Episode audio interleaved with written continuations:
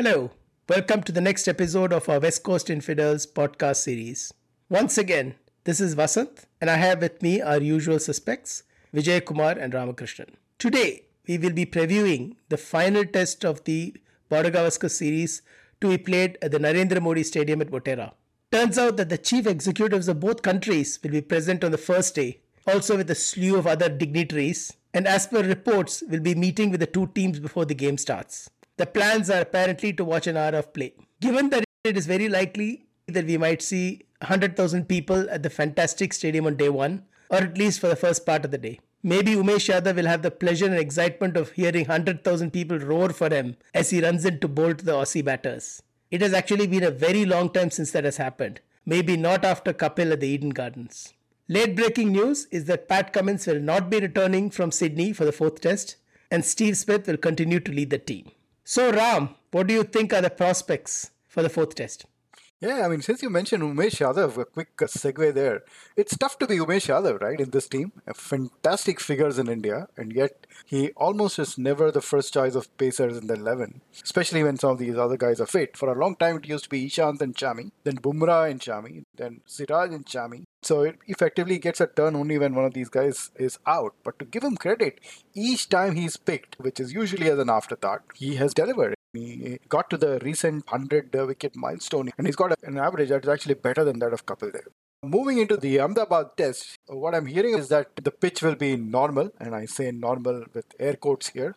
We assume what that really means is that we're not going to see like a big puff of dust in the 25th over of the first session on the first day. If that's the case, then I think the toss may become little important. And this is certainly not going to be one of those tests where the second new ball will not be taken at all. I think the last time I recall such a test taking place was probably the first test against England at the Chepauk, where Joe Root feasted himself, though admittedly our bowling attack in that test match was not as classy as the one who's going to be taking the ground at the Ahmedabad Stadium. Based on what we are hearing, for me, I think it's going to be an unchanged side from the last one. We really need this top order to come to the party. We'll talk about that some more. The very idea of leaning in on the spinners to bail them out each time is a strategy that needs to see an end. And of course, we are hoping that Kohli doesn't find yet another new way to get out. I suppose a normal, true, good pitch may actually be a good idea for him. For the Australians, they're going to go with the if it ain't broke, don't fix it. We now know that Pat Cummins won't be coming back, so there won't be any need for them to figure out a way to swap Cummins out in favor of Stark. They can just stick with the same team. So that's what I see happening as far as the Australians are concerned. Vijay?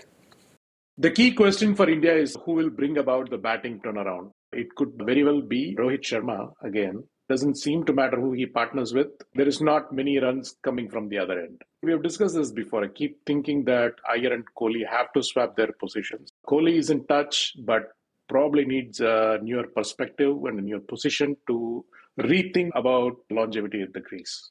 From one test to the other, teams don't have a big turnaround in fortunes, typically, especially at the end of series. But let's see at least where they stand, right? So Rohit, he's yet to regain the touch from the first innings. So it's not like his quota is done. We still need him to perform in two more innings at least. Gill continues to be undone by spin. So it'll be interesting to see how he adapts here. Pujara, his feet finally got moving and the resolute defense was back in vogue. All those are good signs. Yeah, Kohli just has lost the art of making those big scores, telling statistics, averaging in the 20s for the last 3 years or even 4. So that doesn't bode well. Again, he needs to be given more responsibility as the informed player. And going at number 5, probably he's not seeing that. Axar, well, let's treat him as the first of the all-rounders this time around at least. But just want to check, will they try Kuldeep or will they persist here? Because we've been talking about the lack of wickets from him in the series so far. But they lose a very vital batter that bargain. So probably not. They'll still stick with Axar. And of course, Axar here. I don't think they will not pick him here. Yeah, I mean, please watch that front foot, both in batting and bowling. And Ashwin needs more throwdowns, I feel. He's just going in either as a night watchman or in his typical 9. But I think the batting is not taking it seriously. And we need him to. And rounding up with Umesh and possibly Shami this time. For the Aussies, I think they would stick to their strategy. We are living in a very weird world where I think they will even be craving for a Bunsen this time around. Just want to talk a little bit about Carey. Of course, he's not played a big role yet in the batting, but I think his keeping has been remarkable for them, even in the turning pitches. So it's not easy to keep when you're not used to these kinds of pitches. But as he called it himself, he gave very few sundries in the last game. So man-to-man, he's even doing a better job than, as we know, Bharat. Early on, he gave a lot of buys. He was not able to keep up to the bounce and turn. No big innings yet from any of the Aussies, but overall, I think they've done better than the Indians in the last two innings. So they're going in with that behind their back and possibly some tailwind for them to do well. I just wanted to do a quick check with you guys. What do we do with the toss now if we win? You win the toss, you must bat. Absolutely. You must bat. We must bat. We don't want a repeat of Chennai Test 1 against England. If the wicket is reasonable, there's no question of not batting. To me, Kuhneman's 5 for whatever was a one-off. Absolutely. Bat we shall, and bat at least 4 sessions, I would say, first up. 4, yeah, 4.5 would be nice. Not 4 sessions in total for the test, I'm talking... For the worst innings in one innings. I sincerely hope that the match is still going on when the two prime ministers leave the stadium. Anyway, thank you for your thoughts. So far, only 2 test matches have been played since the stadium was rebuilt. India handily won both of them at the expense of an English side that really did not have batting depth nor had bowling depth, and really they didn't have the resolve to battle the Indian spin contingent. A lot was said about the pitches for the 2 games, which again will happen this time around. I think the best comments came from Michael Kasparov saying that this is all nonsense. These are the kind of pitches you get and you need to adapt. It's sane words. The fact though is that this Australian team is better than the English team from a couple of years ago, pretty much in all departments. Moreover, they're coming in from a high after a convincing win in the 3rd test. So this might be a very different game. As you mentioned, Vijay, they're coming with their tails up. So the pressure will be on us. In terms of Team India, I doubt that we will see any changes. We're too set in our ways to even change our batting order. At most, what they will do is they'll choose to swap Axar and Ashwin back and forth at 8 and 9. Or maybe move Bharat down. But that's about it. But there are 2 conversations floating around. The Grey Point has it that one of the quicks might be replaced by a spinner, which makes little sense because the 3rd spinner did not get much of a bowl. Why would you want a 4th spinner? Of course, then you get a batter, right? Because all our spinners are batters and they make up for whatever is going on or not going on at the top of the order. But going in with 4 bowlers is not a very smart thing. But there might be a temptation to give Sky a game to sort of force a little spurt in the scoring. And anyway, only 4 guys are bowling. Why bother with a 5th one, especially any medium pacer? You know, there's this guy called Hardik Pandya who lives about 100 kilometers away. If the 2nd seamer is only going to bowl 10 overs, why not ask the guy to just come over, play the game, bowl 10 overs, and the rest of the time you bat your field? Any day far superior than what Siraj can do. So, I see. But they won't do that. But seriously, if Cam Green is in the team to bowl 4 overs and bat, I'm sure Hardik can do the same. Can do the same. Yep, very true. The other conversation going around is about bringing in Ishan Kishan for KSB. The good old, he's a left-hander rationale started coming. And something about him being able to force the scoring. It would really be a shame if Bharat was to lose his spot on account of other batters failing, not him. In fact, I thought he batted very well in the 1st innings in Indore. But strange are the ways of our selectors. And Ishan Kishan is pretty close to the powers that be. I'm not sure that is a good idea. Firstly, you don't want to penalize KSB for what is the back of about 3 tests where the argument in favor of dropping him is the fact that he's averaging 14. But again, he's been super clean with the gloves. And as much as I think about it, I am really not sure that Ishan Kishan brings the same level of skills with the gloves as Bharat has showcased. He may, for all you know, score a few more runs. Can't tell. We really need the glove department to be really clean, and KSB provides that. I would just say kill all this conversation of bringing in Ishan Kishan. Give this guy a free run all the way up till the WTC final. Give him the series against West Indies. And if he still doesn't produce runs, he would have played about 5 or 6 tests by then. Then you can make a decision on whether you need somebody else. It could be Ishan, it could be someone else, who knows. But at least have an alternative discussion. My 2 cents. Yeah, I really don't think they will tinker too much. I think I still see Kishan as a backup. And the only change I keep thinking about is, bringing in another spinner just for the wicket-taking ability for Kuldeep, who is also a lefty, by the way. So yes. But otherwise, I just don't see any big changes happening. But again, Kuldeep turns the ball the other way, right? Like Ashwin. That's his top ball. So I think we'll have 2 guys turning the ball one way and 2 guys turning the ball the other way. And it won't be too bad. But again, 4 spinners, I'm not very sure of that. Yeah. That said, if Shami or Siraj is going to bowl a grand total of 5 overs per batch, why not bring in a spinner? No point. Yeah. Then we get the batting of who batted so well that he got the man of the match the last time he played for India. So. Yeah. And it is the last game of a series, which is typically when we bring in Kuldeep, show him to the world and put him back in his cotton box. Looks like we are up for a very interesting game. And if the reports on the pitch are what they are in terms of a regular pitch, a normal pitch, then I think we might see a good game. But I'd rather that the toss not become the most important thing in the game. And that's the concern about these normal pitches, because they play normal for 2 days. And then from day 3, the Bunsen burner finally lights up. And then after that, it's impossible to play. In fact, in the test in Chennai against England, England had 2 days of good conditions. They racked up a huge score. And then the next day, our guys couldn't play Dominic Bess. What really happened was certain individuals in our middle order. They allowed these guys to get on top of us immediately after lunch for about 1.5 hours. And it finally was Ashwin and Sundar who woke everyone up and said, hey, these guys are not worth the trouble. I don't know why you guys were struggling. But by that time, we were way behind. In the second innings, Ashwin took a 6 for, I think, to rout them. But we were behind by some 200 runs in the first innings. So there was no way back there. Yep. With that, we move to our secondary but relevant topic, which is the other WTC series we are monitoring between the Sri Lankans and the New Zealanders in New Zealand. The race to the WTC final remains alive, with Sri Lanka becoming an unlikely challenger for the second spot for the title match.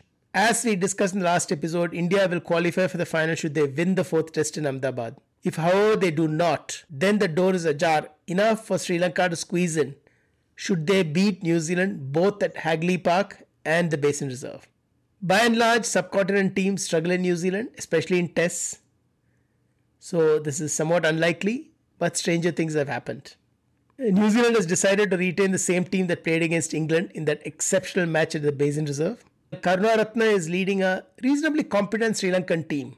They have 6 seam bowlers, usual gaggle of spinners, including an ambidextrous one. So it's a diverse team. The WTC final will be played on June 7th in London. And the IPL final is scheduled to end on May 31st. So while it is safe to assume that the test players from Australia will excuse themselves from the business end of the IPL, not so sure what India will do should we make it there. In effect, the situation for Australia will only impact Warner, Green and Hazelwood. So the whole issue is what's going to happen with India, because BCCI might have a bit of a situation with regards to the prep time. But do they really care? The IPL is more important, right? Yeah, absolutely. Last time we were in England, we let go the last test so that we could go play the IPL in the KL. So yeah, I would not be surprised if that were to happen. My quick 2 cents on that Sri Lanka versus New Zealand series. As you say, highly, highly unlikely that Sri Lanka can win both. So at least in that sense, I feel good that India will make it to the WTC final anyways. I was almost getting ready to write off the New Zealand team after the first test got over and they were transitioning into the second one, where at least for the most part till about day 4, it didn't look like New Zealand could win at all. Neil Wagner is clearly at the end of a very, very good career. There was conversation that Wagner was probably going to even retire or he may still retire at the end of this Sri Lanka series. Have you guys seen Jared Kimber's analysis of it a while ago? Not yet. No, I'll send it your way. We can share it with the audience as well. It was a phenomenal look at the idea of a left-arm bowler whose primary weapon is the bouncer. It's the bouncer. Yeah, absolutely. Yeah. And that is probably the place where Kimber would create a story, right? That is not the only problem New Zealand have, actually. Kyle Jamieson got injured, out of the picture. Trent Bolt decided to prioritize his family and earning money on the circuit, so he's out. In a desperate move, Sadi was made captain so that he wouldn't do something similar as well. Despite all of that, New Zealand is such a good team at home. So whatever Lanka does, I hope it's a competitive series, but I still think New Zealand will win.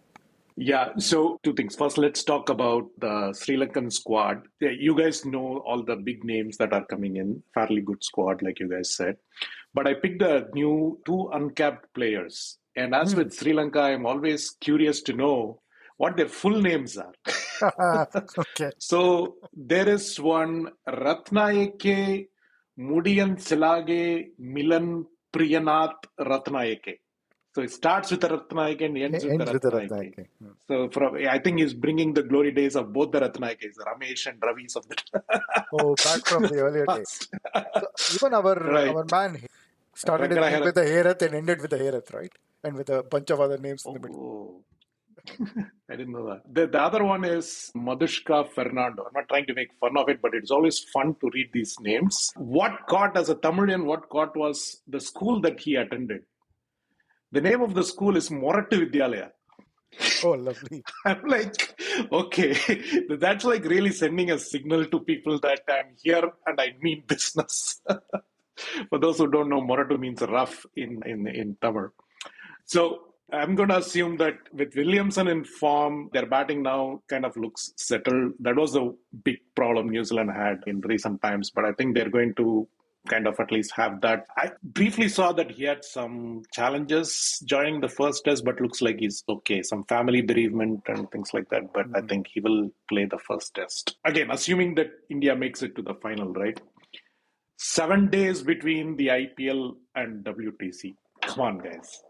I mean, you have to think about Indian movies here. O Saat Din, Andha Yezhu Naatkal. Will we have that kind of a thing where you cannot commit to one thing or the other and you kind of leave that World Cup, the metaphorical heroine out there, and we can't leave it to the hands of fate? So I think we'll have to start thinking about what the makeup of this team is going to look like for India. Four pacers plus Jadeja. And who are the four pacers? No Ishant. So I think it'll be Bumrah, Shami, Umesh and Siraj, obviously. I think Bumrah may not be fit. In June. So you're possibly then looking at Unadkat as the fourth pacer. That is one possibility. And if Bumrah is not playing, would Hardik get a look in as the fourth pace bowler come all-rounder option? I like that option. 4 overs at a trot. I'm a huge fan of that option. Yeah. I know Lord is very special. He'll get you 2 wickets at a time. But still, I'll still take Hardik over Thakur. But before we go there, now who do you think is going to get impacted to the WTC prep work? I mean, how many players are there in CSK who are part of the national team? Only Jadeja, right? Yeah, only Jadeja. Yeah. And then Thakur makes that. No, Thakur is not even CSK. Yeah, they got rid of it. Yeah. At the end of the day, we might find that the most of the guys playing in the playoffs, which is the last week, may not be playing Test cricket for India anyway, like Sanju Samson. Leave India back in the reckoning, right? He might be the only guy doing both duties. Exactly. The other advantage of playing Hardik Pandya is the fact that you can consider playing Ashwin and Jadeja. And Hardik can bat at 6. That's what I was going with. 3 pacers, 2 spinners and Hardik. Who's going to keep? Chap will bat at 6 or 7. So Or two. Oh, you were using it open with the keeper? We'll be back with the Yeah, I think KL, he was quite good the last time we played in England. So I wouldn't be surprised if KL makes a return once again. Venkatesh Prasad is going to listen to this podcast and we are going to get a bit of a scolding. Absolutely. Actually, KL Rahul life has two phases, right? Going into IPL is typically not good in international cricket. He does well in IPL, and immediately following that, he does well in international cricket. Super deep. Very profound. I don't know why this is not statistically correct. I'm just making it up to get my Hardik in so that we can have him keep, and then we have a 11 that we can use. Anyway, interesting. Okay, so we've spent a lot of time talking about a WTC final, which is actually going to happen only in June. And before that, there is a test to be won, ideally. Or at least you draw and you wait for the Kiwis to do their thing. There's the real thing in the middle, right? And then there's the real thing in the middle. The one that starts on the 31st of March. All right. So yeah, so exciting days. Let's see. The Lankans and Kiwis start playing 6 hours before we do. But then predictably there'll be some rain and something like that. So let's see how this pans out. But the Australians will look to win this game so that they can go into the World Test Championship final on a high. Correct. And if they're going to play against us, we'll be under a lot of pressure. Absolutely. Before we move on, since we talked about names, what is Ishan Kishan's full name? He's the nearest to a Sri Lankan for us. Oh, is that right? No idea. It's Ishan Pranav Ishan Kumar Kishan. Pandey Kishan. He's got a handful of names in the middle. Smaller ones, not as impressive as the Sri Lankan ones. Thank you everyone again. Hope you enjoyed this episode. As usual, would love to hear your thoughts on the podcast. It's called Cricket with the West Coast Infidels. Available on Spotify, Apple and Google. We'll be back next week after the Ahmedabad test with a review of the BGT series. We'll do a midterm review of the WPL. By that time, every team would have played exactly 4 games. And we'll do a little bit of a curtain raiser for the ODI series against Australia, which follows the test matches.